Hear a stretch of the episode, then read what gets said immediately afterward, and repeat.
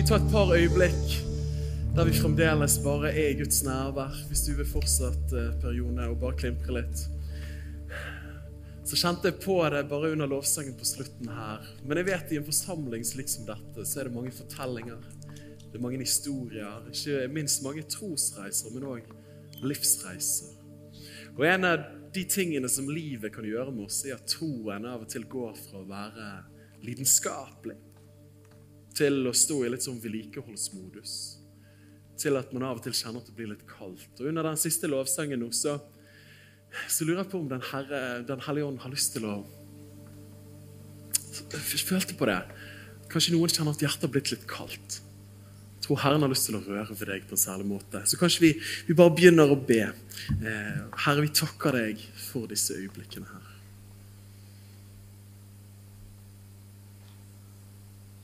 Herre, sånn som vi sang, takk for at du er en hellig Gud. Herre, vi bøyer våre hjerter, vi bøyer våre liv for deg i dag. Herre, jeg ber for de av oss her inne som kjenner at, at den første kjærligheten er et stykke unna. Jeg ber i dag, Herre, om at du kommer ved din gode Hellige Ånd og antenner den flammen som en gang har vært der. Hellige Ånd, blås på glør, sånn at det igjen blir til en flamme. I Jesu navn, Herre. Vi ber hellige oss i, i sannhet. Ditt ord er sannhet. Alt folket sa. Amen, amen, church. Du, For en glede å kunne få lov til å være her sammen med dere. Jeg er på en liten bølge av eufori etter gårsdagen. Da hadde jeg gleden av å være her med Avana. og De gjør inntrykk å få lov til å være sammen med heltene i Frikirke og bedehus og Kirke-Norge. Nemlig de som oppdrar og disippelgjør neste generasjon. Er ikke de helter? Skal vi gi én halvkarismatisk én klapp? Tusen takk for det, Anne Lene. Det du gjør og det du står i og pionerer i dette landet, det har ringvirkninger langt inn i evigheten. Nå ser jeg deg ikke akkurat nå, men du vet hvem du er, så tusen takk for det. Det er stas å få lov til å komme her. Andreas var litt småfrekk til å begynne med og si at jeg egentlig har lyst til å bli lutheraner. Eh, det kan jo så være. Jeg husker jeg kom til Stig Magne Heitmann, hvis noen vet hvem det er, tidligere generalsekretær i Åpne dører har delt noe kirkehistorie med han i, i oppveksten i Kristkirken. Så kom jeg til han en dag og så sa jeg, vet du hva, Stigman, jeg må si at jo mer jeg leser Luthers teologi altså, Jeg føler jeg blir mer luthersk med årene.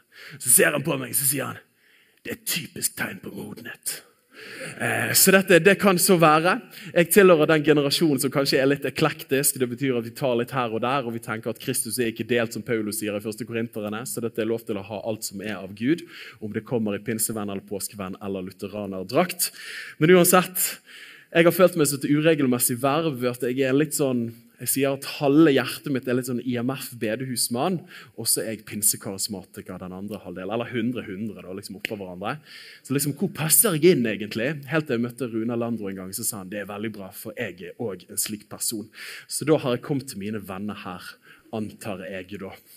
Så det er veldig, veldig bra. Du, stas å få lov til å være her. Um, jeg heter som sagt Daniel. Jeg rukket å bli 31 år gammel. Dette er min kone, som heter Helene. 31 år hun også. Sammen så har vi disse tre fantastiske gavene som vi har fått lov til å få. Anna på fem år, Jakob på tre år og Jolieboy på ett år. Og jeg sa det vel i går, men dette her er jo dette er julekortet vårt i år. da. Så Vi pleier ikke å gå kledd sånn som dette til vanlig, selv om vi bor i Bergen. det er jo veldig varmt der. Men, eh, men vi var altså, i høst så var vi i Kenya og min kone sa for halvannet år siden skal vi ta og dra til Kenya i pappapermisjon. Og så tenkte jeg nei, det tror jeg ikke vi skal. Eh, og så fortsatte hun å si det. og Det er litt sånn Lukas 18 med den enken som bare kommer. Og så sier han dommeren jeg er redd for at hun til slutt skal komme og slå til meg. Og det tenkte jeg også. Så det til slutt så sa jeg at vi får bare ta og dra til Afrika likevel. Det var en intens opplevelse. Jumbo jumbo, hvis noen har vært i Afrika og i Kenya og snakket swahili. Det var en utrolig fin opplevelse. Utrolig vakkert. Jeg har fått prekt masse på engelsk. Og folk blir helbredet fort når du er liksom ute i distriktene. altså. Og så var det utrolig godt å komme hjem igjen. det må jeg få lov til å si. Eh, så dette, det var nice. Utover det så leder jeg en menighet i Åsane bydel som heter det karakteristiske navnet Passion Åsane. Ble sendt ut av Kristkirken for en del år siden, Kristkirken i Bergen. Og så eh, jobber jeg òg i Tro og Medier, ansvar for det som heter Preach. Og så har jeg òg gleden av å reise som en eh, sprettball rundt i dette landet og få snakke om han som jeg er mest glad i av alle, nemlig Jesus Kristus. Det er jo derfor vi er samlet her i dag. ikke sant? For utenom de som kanskje ble tvunget med av en ivrig kristen kone. eller noe slikt. Men uansett, veldig kjekt at du er her. Denne podkasten har allerede blitt nevnt, skal ikke si noe veldig om den, men det er fantastisk å få Bibelen inn på flere ulike måter, enten ved å lese den eller ved å høre den. Over to millioner nedlastninger, så det er jo bare helt nydelig. ikke sant? Så det er Gud god.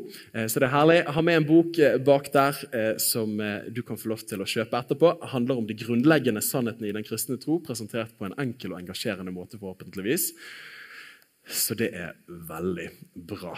All right! Du, vi skal ta og sparke ut fra Johannes evangelium, det første kapittelet. og Det er i slutten av det kapittelet som Andreas allerede har sagt. og Det er de første disiplene vi møter i denne teksten her. Og jeg leser i Jesu navn. Dagen etter sto Johannes der igjen sammen med to av disiplene sine. Og mens han ser på Jesus som kom gående, sier han, Se der, Guds lam! De to disiplene hørte ham si dette, og de fulgte etter Jesus. Da snudde Jesus seg og så dem følge etter. Han sier til dem, 'Hva er det dere ønsker?' De sa til ham, 'Rabbi', det betyr mester, 'hvor bor du hen?' Han sa til dem, 'Kom og se, da.' De kom og så hvor han bodde, og de ble hos ham den dagen. Jeg vet ikke om du har tenkt på det, men det er utrolig liksom, hverdagslig skildring. akkurat det der. Jeg vet ikke om du pleier å si til folk på butikken 'Hvor bor du?' Eh, det er ikke sikkert det funker så bra, men akkurat i denne konteksten så, så gikk det bra. De var nå omkring den tiende time. En av de to som hadde hørt Johannes tale, som fulgte han, altså en av de som spurte hvor han bodde, var Andreas, Simon Peters bror. Han fant først sin egen bror Simon og sa til han, 'Vi har funnet Messias', som oversatt er Kristus. Og Han tok han med til Jesus. Da Jesus så på han, sa han til han, 'Du er Simon, sønn av Jonah. Du skal kalles Kefas', som oversatt betyr Peter. Dagen etter ville Jesus dra til Galilea, og han fant Philip og sa til ham, 'Følg meg'. Philip var fra Betzaida, Andreas og Peters by. Philip fant eh, vennen sin Nathanael og sa til ham, 'Vi har funnet han som Moses skrev om i loven, og som også profeten har skrevet om Jesus fra Nasaret, Josefs sønn.' Nathanael sa til ham, 'Du, kan det ta å komme noe godt fra Nasaret, eller?' Philip sier til ham, 'Kom og se'. Jesus så Nathanael komme mot seg, og han sier om han, se, en sann israelitt som det ikke er svik i. Nathanael sa til ham, hvordan kjenner du meg? Jesus svarte og sa til ham, før Philip kalte på deg, da du var under fikentreet, så jeg deg. Nathanael svarte og sa til ham, rabbi, du er Guds sønn, du er Israels konge. Jesus svarte og sa til ham, 'Tror du fordi jeg sa til deg, jeg så deg under fikentreet, du skal få se større ting enn disse?' Han sa til ham, 'Sannelig, sannelig sier dere, fra nå av skal dere se himmel åpnet, og Guds engler stige opp og stige ned over menneskesønnen.' Slik lyder Herrens ord, og valgte å kalle de ordene skal dele med dere for 1, 2, 3. Kom og se. Nå var jeg på en barnekonferanse i går, så det kan være at det er derfor tittelen er litt barnlig. Andreas sendte melding til meg tidligere i uken. Hva er tittelen på talen din? Og så vegret jeg meg litt, for han har jo sånn, sånn ph.d.-greier. Sånn, de er sånne smarte folk. Eh, så jeg, men jeg typet det ned, for det var det jeg kjente han skulle hete. da. Så dette, Jeg fikk ikke noen respons på det. Jeg fikk bare en tommel opp, liksom. Så han er veldig sånn minimalistisk i formuleringer på meldinger. Jeg vet ikke om dere har erfart det, men jeg tror han egentlig er snill. Eh, uansett. Én, to, tre. Kom og se. Jeg antar at de fleste som er i dette rommet, her har eh, en kristen bakgrunn i hvert fall på noen uker eller måneder. at dere har, en bekjærende tro på Jesus. Og Hvis ikke du har det, så har du kommet til riktig sted, for da kan vi ta og ordne det etterpå. Men jeg vet ikke om du har tenkt på det, men frelsesopplevelsen, eller det å gå fra å være eksponert for kristen tro til å ta en beslutning som sier at eh, jeg har lyst til å følge Jesus, den reisen er ulik for veldig mange mennesker. Jeg husker for min egen del, jeg kommer jo fra en familie der mor og far hadde svart belte i kristendom. og Jeg liksom vokste opp med liksom to valgmuligheter på søndager. Det var vil du være med i kirken, eller vil du være med i kirken? Så det at Jeg hadde veldig mye valgfrihet da jeg var liten. Det var det de sa. Du har i hvert fall to valg. Så det at Jeg har vokst opp med disse tingene her, og jeg har gått type fra det å ha en arvet tro til at liksom jeg kjøper det kristne symboluniverset pga. at det er det jeg har vokst opp til. og forstått at Darwin han var helt ute og kjørte. Og Hver gang jeg ser nyheter fra Midtøsten på NRK, så får jeg høre liksom at de er helt skeivt framstilt. Så det er bakgrunnen min. Men så kommer jeg til et punkt i 13-årsalderen der jeg er på en leir eh, og erfarer et møte med tredjepersonen i guddommen, Den hellige ånd. Han blir virkelig for meg. Og Dette skjedde på en veldig sterk måte for min del, men som er erfaringen til mange mennesker. At man går fra en arvetro til en valgt tro pga. en Guds erfaring, et møte, en ungdomsleder som var nevnt, eller må bare sosialiseres inn i det over tid. Ikke sant? De fleste av oss har ulike beretninger på akkurat det. En annen person, en god venn av meg, har en annen frelseshistorie enn det jeg har. Han kommer fra et ikke-kristent hjem, begynte å ruse seg i forholdsvis tidlig alder og kjenner at han har lyst til å avslutte livet pga. at det er krevende. Og så tar han og zapper inn på TV eh, på et av sine mørkeste øyeblikk, og så ser han rett fra Dallas, Texas, en litt slekk predikant som har sleik, og som har det kristne smilet med litt hjelp fra sånn eh, der du betaler for å få de hvitere. vet Du Du skjønner hva jeg mener? Og Han ser der vet du, og sier 'God has a plan for your life'. Han heter Joel Osteen. Og Når han ser han uten kristne referanser, så blir han full av håp. Som gjør at han begynner å søke mot det kristne evangelium. Ikke fantastisk? Som gjør at han bor i Åsane bydel, og plutselig så begynner jeg å få meldinger fra en fyr og sier sånn 'Du hørte podkasten fra kirken deres, men jeg tør ikke komme på gudstjeneste ennå.' Så det kan du forstå, jeg er jo litt skummel.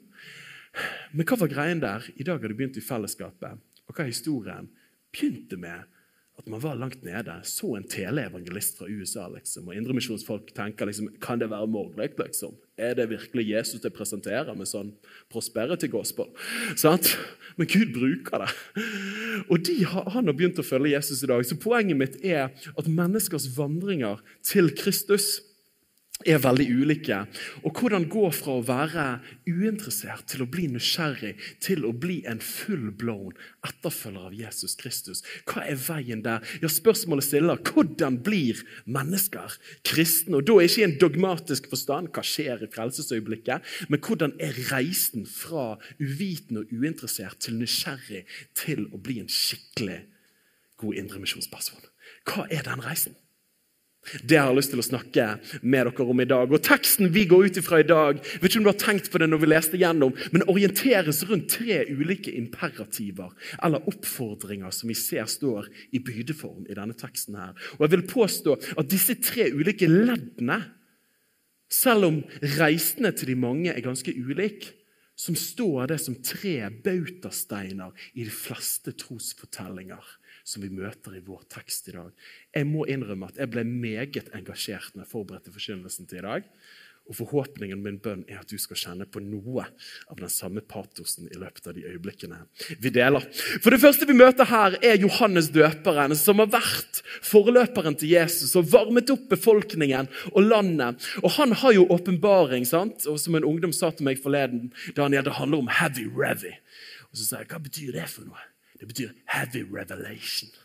Så jeg bare gir den til dere i ungdomsarbeid. eller noe sånt. Hvis dere vil oppmuntre Andreas at han har prekt, så kan du si til han det var veldig heavy revy i dag. Det har blitt språket med ungdommen i byen vår. Men Johannes døperen hadde mer åpenbaring enn disiplene sine. og Vi leser i passasjen før vår tekst at han sier, og som han sier i vår tekst, se der Guds lam. Men rett før vår tekst så sier han det samme, men der sier han se der Guds lam som bærer verdens synd eller som bærer bort verdens synd, som er en oversettelse, sier han visste altså hvem det var som kom mot ham. Og Det står at de to disiplene hans, når de hørte det, så forlot de Johannes, og så fulgte de etter Jesus. Johannes hadde da åpenbaring på hvem Jesus var, noe som disiplene ikke hadde. Og som det står rett før, at han vitnet om at den ånd kommer nedover. Han er Guds sønn. Men det som skjer er at dette utsagnet, når Johannes sier det som vært deres læremester, der kommer Guds lam, så vekker det en interesse i dem. Så ja, Hva er det med han fyren der? Og jeg sier, Dette er jo liksom en parentes, men det er jo et forbilde til enhver leder. Her har du hatt en disippelskare, og så kommer det en som er heftigere enn deg, og så tillater du dem å gå. for å følge. Det var parentes slutt, men det er en lederutfordring til alle oss som er ledere. Og De hadde lyst til å finne ut hvem Jesus var. Og Denne bekjennelsen til Johannes er jo også ikke bare hans personlige åpenbaring, ikke bare det som vekket nysgjerrigheten til disiplene, men er det som har endt opp med å bli hele den kristnes kirkes dogme og bekjennelse gjennom alle tider, nemlig Guds lam. Se til Han.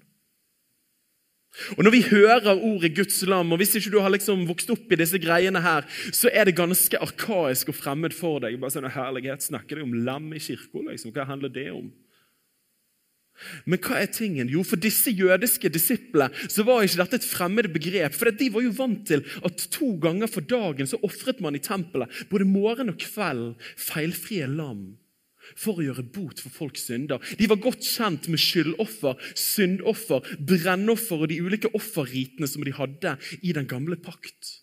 Og ikke minst når det kom til Jom forsoningsdagen, og det var bare én stor offerdag for å gjøre soning for folkets synder. Og Ypperstepresten gikk inn i det aller helligste, sprutet blod foran nådestol og tok òg en syndebukk og la hånden på han derav ordet syndebukk, og overførte symbolsk folkets synder, sendte han ut i ødemarken for å gjøre soning for folkets synder.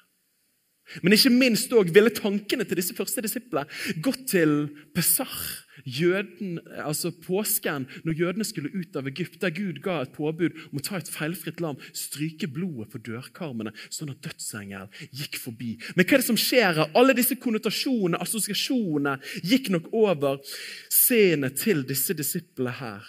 Men det var ikke bare snakk om et nytt lam. Men Johannes sa, se der, Guds lam. Og Da vekket det nok det som de hadde fått med seg på sin synagoge Avana-samlinger, om at en dag så skal virkelig frelseskongen komme. Og han skal ikke bare være som en ny prest. Nei, nei, nei, nei. Han skal være den ultimate frelseskongen som gjør alle ting rett igjen. Så når de hører Johannes sier 'Se der! Guds lam', så er du vil du bare hoppe han tilbake. Nå vet ikke hva som skjedde her. altså. Når de da hører det, så hører de at dette er han vi har hørt om.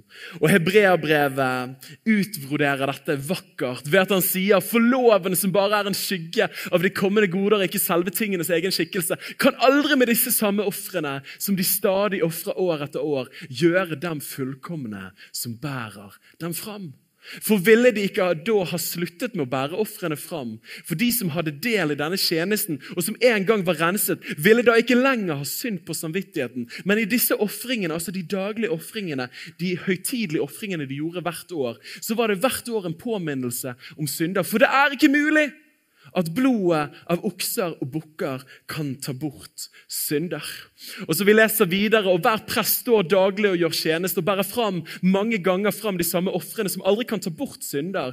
Men etter at han hadde båret fram ett evig offer for synder, satte denne presten seg ved Guds høyre hånd. Fra da av venter han inntil hans fiender blir lagt så skammel under hans føtter. For ved ett offer har han for all evighet gjort dem fullkomne, som blir hellighet. Har vi lov til å si halleluja? For dette har vært Kirkens bekjennelse, og er Kirkens bekjennelse, nemlig det at Jesus Kristus er det eneste navnet under himmelen som mennesker kan bli frelst ved. Han er Guds lam som bar bort vår synd, slik at vi kan stå tilgitt og rettferdig foran Gud. Dette, mine venner, er verdens beste nyheter. Dette er evangeliekallet som Johannes forteller til sine disipler, og som Kirken har ropt ut over verden gjennom 2000 år. Er ikke det oppmuntrende? Jeg blir ikke overbevist, men det er oppmuntrende. Jesus er Guds lam, og jeg elsker det. Se der, Guds lam. Men når vi da snakker om ja, men sier du Daniel, at jeg trenger et offer for syndene mine, så er jo ikke det veldig musikalsk for det moderne mennesket. ikke sant? For det at i dag, og husker når jeg studerte sjelesorg, så var det snakk om en del i psykologien i dag at vi snakker om skyldfølelse og skam følelse. Altså at jeg har en subjektiv opplevelse av skyld og skam, men den er projisert på meg pga. normer som noen har sagt dette er rett og galt. Derfor føler jeg skam fordi jeg bryter de normene. Men hello! Vi var apekatter, og det finnes ingen Gud, og nå er vi mennesker. Det finnes ikke noe godt eller ondt. Ting bare er. Så det at skyldfølelse er en psykologisk manipulasjon.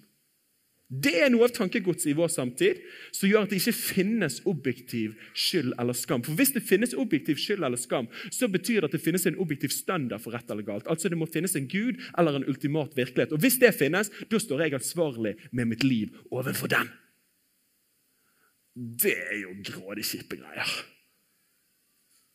Og jeg har lyst til å påpeke til deg at den sekulære fortellingen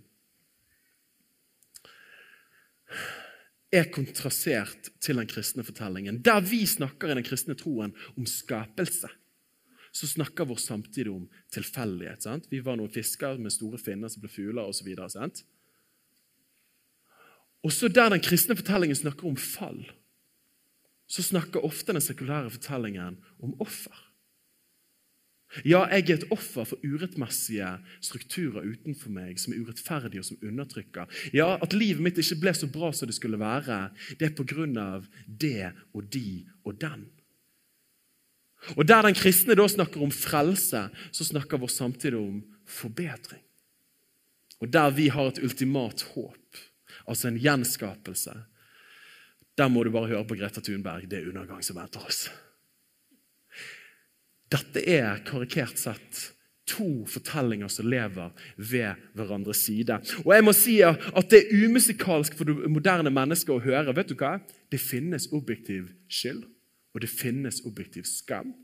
Og det finnes en standard der du og meg, hvis vi lever på akkord med den, så står vi ansvarlig for det. Den kristne diagnosen er brutal hvis ikke du tror at det finnes håp om bedring og frelse. Jeg skjønner at folk ender opp med at de har lyst til å si at de er et offer, istedenfor som den kristne troen lærer oss, og som vi gjør i synsbekjennelsen, sier Hellige Gud, si nåde til meg, syndige mennesker. Og Den kristne troen stiller en ramsalt diagnose, men det som er så fantastisk med den kristne troen, at det ikke stopper med diagnosen, men det beveger seg videre til medisin. Se der, Guds lam. På grunn av at vi har messet opp, på grunn av at du ikke klarer å elske din kone slik du burde, på grunn av at du ikke er verdens beste pappa, på grunn av at du ikke klarer alltid å leve opp etter den høyeste etiske standarden på jobben din, på grunn av at du synder mot Gud i tanker, ord og gjerninger og unnlater å gjøre det rette overfor din neste, på grunn av at vi kommer til kort, så erkjenner vi det og det er brutalt.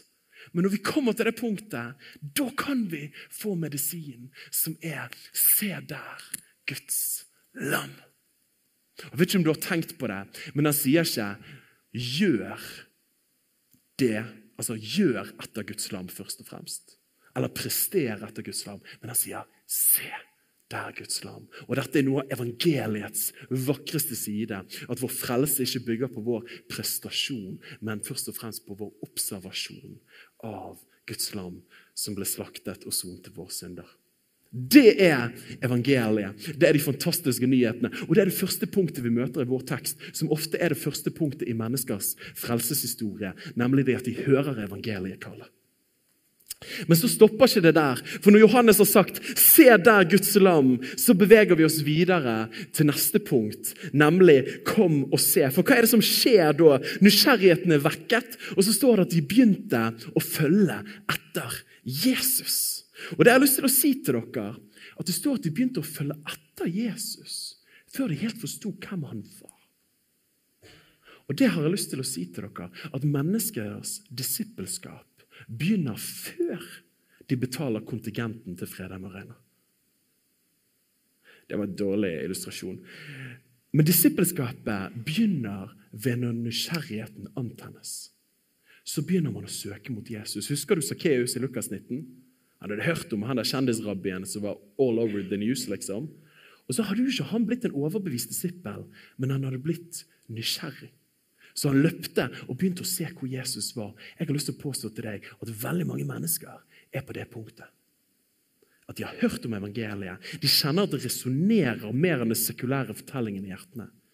Og de går inn og ser på disse livestreamene. og sånn som han Kompisen min som begynte å høre på disse podkastene fra han bergenseren osv. Det var nysgjerrighet som var antent der. De begynte å følge Jesus før de hadde bekjent han. Og Da begynner de litt sånn creepy å følge etter Jesus, og Jesus snur seg og bare sier, hva skjer med de to der? liksom? Og Så snur han seg til dem og så sier han, eh, hva er dere vil egentlig? Og Så sier de til ham, hvor er det du bor her? Og så sier han, kom og se. Og Så inviterer han de med seg hjem i sitt casa, og så står det der at de var der resten. De ble hos ham den dagen. Og hva var følgene av at de fikk litt sånn free pass? Det er jo godt nynorsk for at de fikk litt sånn løse rammer til å komme og si. Hva var fruktene av det? Fruktene var at Andreas som fikk lov til å henge med Jesus en dag uten forventninger om forpliktelse, ender opp med å bli en evangelist og gå til broren sin og sier, 'Vet du hva, Peter?' Eller han heter jo ikke Peter akkurat da. 'Simon, vet du hva? Vi har funnet Messias.' Jeg bare Nei. Ejo. Hva er det som skjer? På grunn av han fikk litt slekk, så kom det i sin tid til en aktiv etterfølelse og ble en evangelist. Vi leser det samme om Philip, som går til kompisen sin Nathanael og så sier han, du, vi har funnet han loven og profeten har snakket om. Og så sier han, kom og se. Han som dagen i forveien, eller rett tidligere, gjerne hadde fått høre ordene. Jesus sa vel 'følg meg til han', men han sier nå 'kom og se til noen andre'.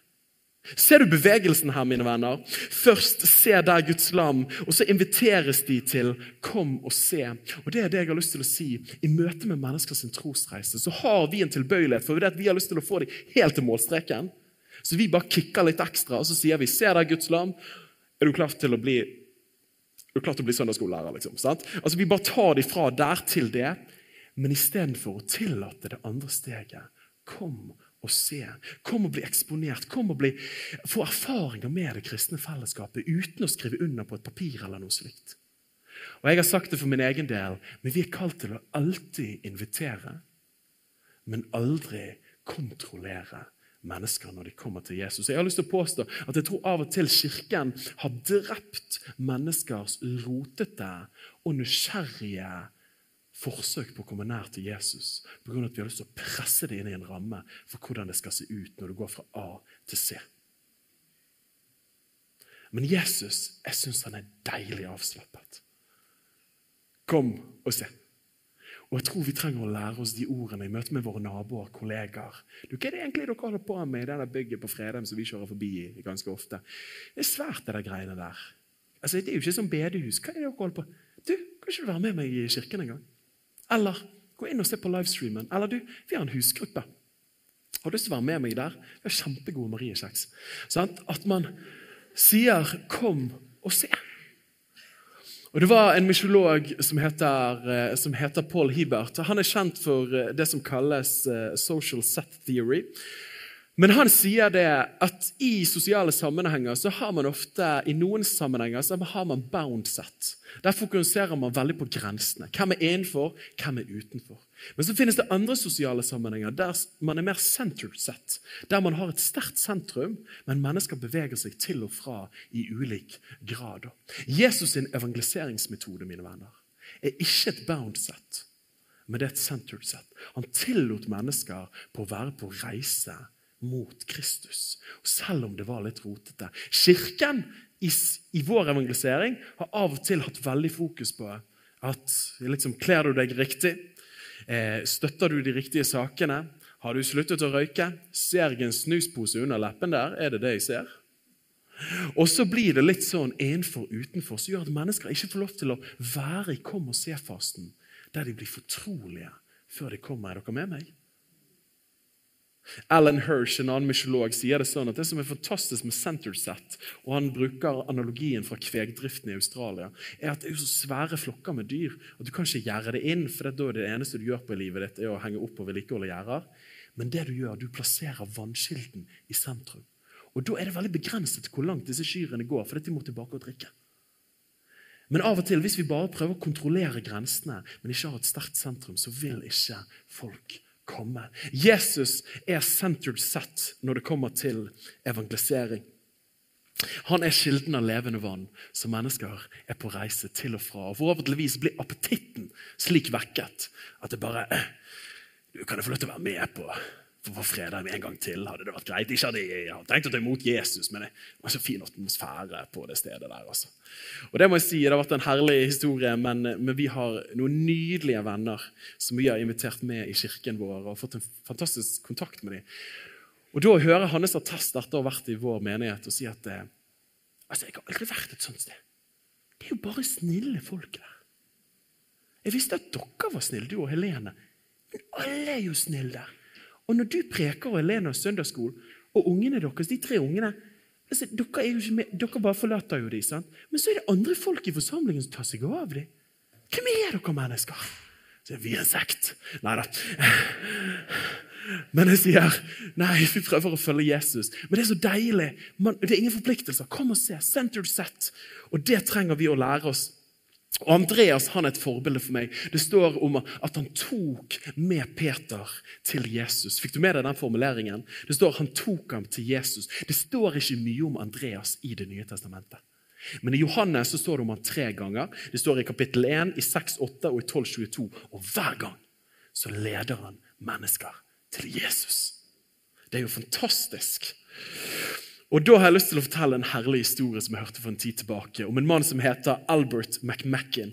En 24 år gammel bonde i en sørstat i USA som hadde kommet til en levende tro på Kristus. Og Han ville at alle ungdommene i byen skulle få lov til å høre evangelisten som besøkte byen. Så han fylte opp lastebilen sin med ungdommer hver kveld for å ta dem på liksom good old revival meetings. Og Folk ble frelst i hytt og pine, men det var én fyr han særlig ville ha med seg, men som ikke klarte å få med seg.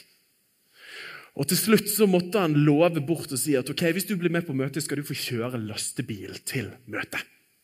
Og Da ga han etter. Han likte egentlig å løpe etter jenter, men da ville han kjøre lastebil. er sånn historien fortelles. Den kvelden tok denne unge mannen imot Jesus Kristus. Året var vel 1934, og navnet hans er Billy Graham. I 2018 døde han, og han hadde prekt for 230 millioner gjennom sine møter. Er ikke det fantastisk? Albert McMacken, de fleste av dere har aldri hørt om han. Ingen har tatovert navnet hans på armen sin eller har det på kjøleskapet. Jeg tror ikke på tatoveringer uansett i Indremisjonen. Men ingen av oss har hørt om han. Men Billy Graham hadde kanskje ikke blitt født på ny om ikke noen rekte ut en invitasjon og sa 'kom og se'. Ikke alle av oss kan være en Peter eller en Billy Graham, men alle av oss kan være en Andreas og en Philip som sier 'kom og se'. Amen. Og Det som er så deilig når vi har vært på det stedet, kom og se, at vi kommer til den tredje imperativen, den tredje del av trosetterfølgelsen, eller det å bli en kristen, og det er 'følg meg'. Følg meg. Jesus taler det til disiplene etter 'kom og se'. Man hører evangeliet, ser der Guds lam. Men som studier tilsier at mange i Norge bruker mellom fem til syv år fra de går til at de hører evangeliekallet, nysgjerrigheten er vekket, til de er klar til å liksom hoppe til Hillsongsanger og følge Jesus. Fem til syv år. Det betyr at det er ganske mange år der nysgjerrigheten må næres, og de må ha invitasjon som sier 'kom og se'. Og Så blir de da en etterfølger. Og Er ikke det sånn med de fleste av oss når du skal kjøpe bil? Vi har noen som går inn på bilbutikken, og så går de ut med en bil. Det er jo litt intenst, sant? men de fleste av oss tenker på at vi skal ha en bil. Vi ser YouTube-filmer, ikke sant, gutter? Vi leser tester, vi snakker med folk, vi prøvekjører. Vi forhandler i noen år med konemor. Og til slutt så får vi en bil på grunn av at det er et valg av verdi. Derfor bruker vi tid på det. Og jeg tror vi må forstå det at Når mennesker kalles til å følge Kristus i vår sekulære samtid, så kommer det ofte med et sosialt stigma. Og det kommer med sosiale omkostninger som gjør at mennesker trenger tid til å tenke. Og som Kristus sier, skal du bygge et tårn, så sitter du ned og regner gjennom at du har råd til det før du begynner å bygge. Vi må gi dem tiden til det. Vil du komme og spille, Per Jone, på slutten her? Og så, så det forstår jeg. Men det som skjer etter å ha vært i den fasen, er som 1. Peter 2,2 sier. Der sier han som nyfødte barn skal dere lengte etter ordets uforfalskede melk. Jeg vet det høres veldig kristent ut, Men hva, hva sier han? Så sant dere har smakt at Herren er god. At før mennesker tar steget til å følge Jesus i kom og se-fasten, må de få erfare Guds godhet. Men når de får erfare Guds godhet i den fasen, der, så er de klar for å ta det valget til å følge Jesus. Og Hva betyr det å følge Jesus? Helt enkelt. Jo, på denne tiden, og vi skal ikke ligge ut om hvordan det var å være en disippel.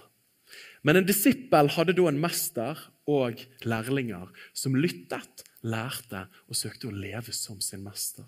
Og I ordene etter han som hele den vestlige kirke har en crush på akkurat nå, John Mark Comer, så handler det altså om å være med Jesus, å bli som Jesus og å gjøre som Jesus. Men heng med meg, mine venner.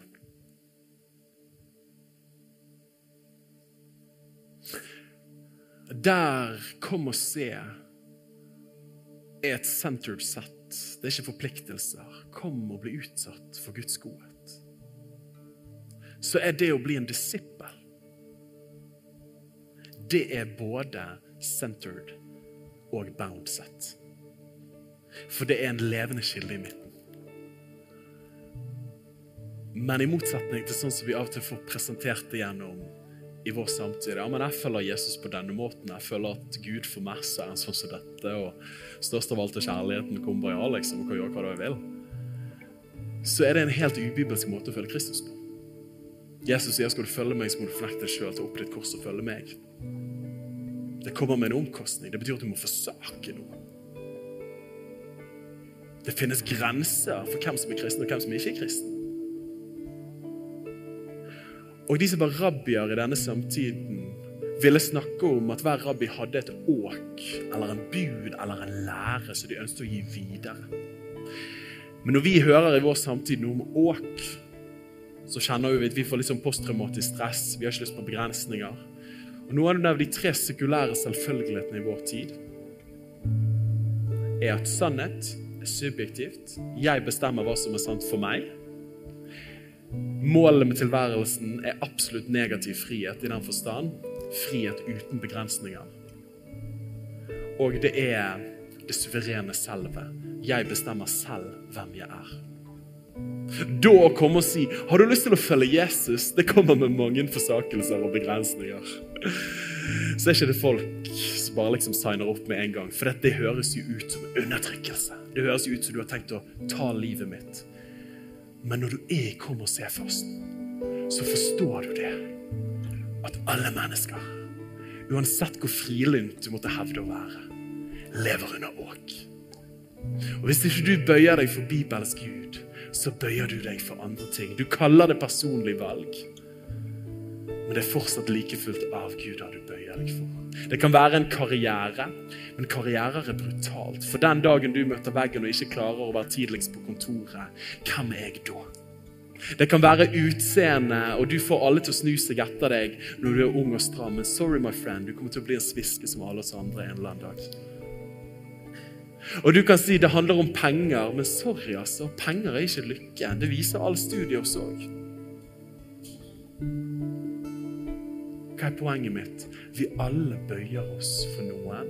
Vi alle lever med åk på våre skuldre.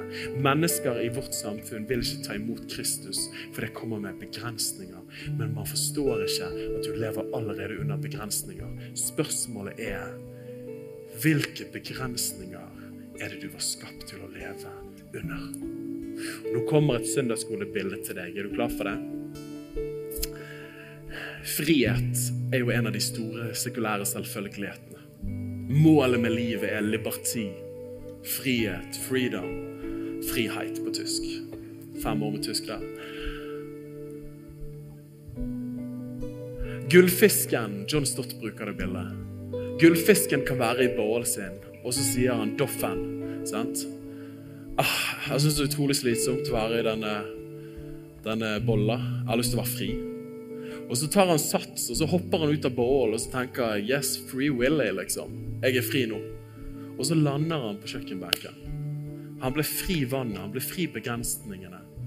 Men var det en bedre tilværelse? Nei, Doffen er død. Han er død. Hva er poenget? Vi alle lever under begrensninger. Spørsmålet er om du lever under de begrensningene som du var skapt til. Fisken er skapt til å leve under begrensningen av vann. Jeg har lyst til å påpeke til deg at når vi er skapt av en skaper, så er vi skapt for å leve under de rammeforholdene og livslovene som vi var skapt til. Det moderne mennesket prøver å finne opp sine egne begrensninger, men vi lever på akkord med virkeligheten. Jesus sier det slik som dette i Matteus 11. Han sier, 'Ta mitt åk på dere, mine venner, og lær av meg.' For jeg er mild og ydmyk av hjerte, og dere skal finne hvile for sjela deres. For mitt åk, mine venner, er ganglig, og min byrde er lett. Å følge rabbi Jesus er det vi var skapt til. Det moderne mennesket forstår det ikke, det er kontraintuitivt. Men når du har fått lov til å være 'kom og se', så har du fått smakt å se at Herren er god. Så du begynner å lengte, som Peters brev sier. For du forstår at hans vilje, bare i din vilje, er jeg fri, som vi synger i salmen. Så én, to, tre, mine venner, kom og se. Tre nøkler i menneskers reise fra uinteressert, nysgjerrig til etterfølger av Jesus. Men jeg har lyst til å vektlegge det andre steget. Kom og se. La invitasjonene sitte løst, og la oss være slike mennesker. Evangeliet, se deg Guds lam, erfare, kom og se, etterfølge, følg meg. I Jesu navn. Amen. La oss ta og be sammen. Ble minnet på uh... Nei, la oss først ta og be sammen. Himmelske Far, vi takker deg for ditt ord. Mm. Herre, vi takker deg for fortellingen om Andreas, om Philip, Nathanael, Peter. Som fikk lov til å gå fra uvitende til å høre evangeliet, nysgjerrigheten var vekket, til å bli etterfølger. Og nå ber jeg Jesus for oss som er i dette rommet her.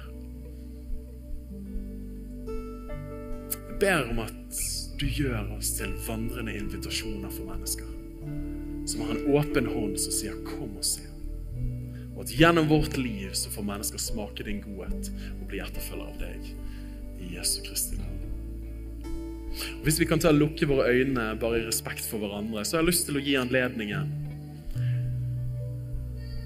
Hvis du er i dag og du sier 'Daniel, jeg har vært i en sånn utprøvingsfase'.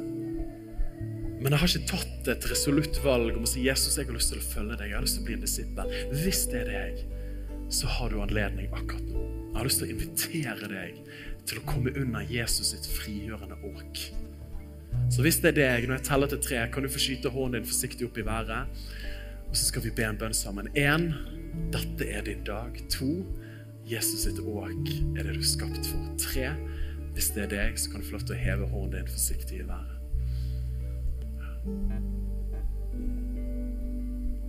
Jesus.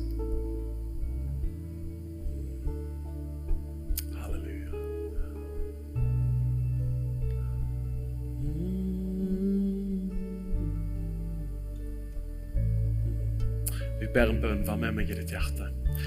Jesus, takk for at du kom til jorden. Takk for at du døde i mitt sted. Og Herre, jeg ser at du er livet. Og fra i dag av så ønsker jeg å følge deg, Jesus. Amen. Ble minnet på et ord før jeg kom her i dag. Det er forbønn bak i kapellet etterpå. Men jeg lurer på om noen står i en krevende situasjon på arbeidsplassen sin i den forstand at man kanskje kan miste jobben og er usikker arbeidsframtid. Jeg tror Herren har lyst til å røre ved deg og betrygge deg og si at han har kontroll Ja, akkurat det. Hvis det er til noen, så tror jeg Herren har lyst til å si det til deg i dag.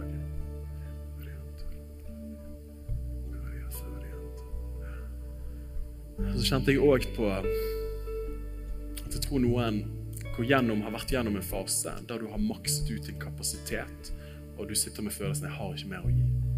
Herre, nå er det rett før jeg går til legen og sykemelder meg. Jeg har ikke mer. Guds ord til deg at han gir den trette kraft, og den som ingen krefter har, gir han stor styrke. Tror han har lyst til å røre ved deg. Hvis det er deg, jeg oppfordrer deg, søk forbønn, og la Den hellige ånd få røre ved deg. Eller hvis det skulle være andre behov, søk forbønn. Tusen, tusen takk for meg. La oss synge en lovsang til Jesus.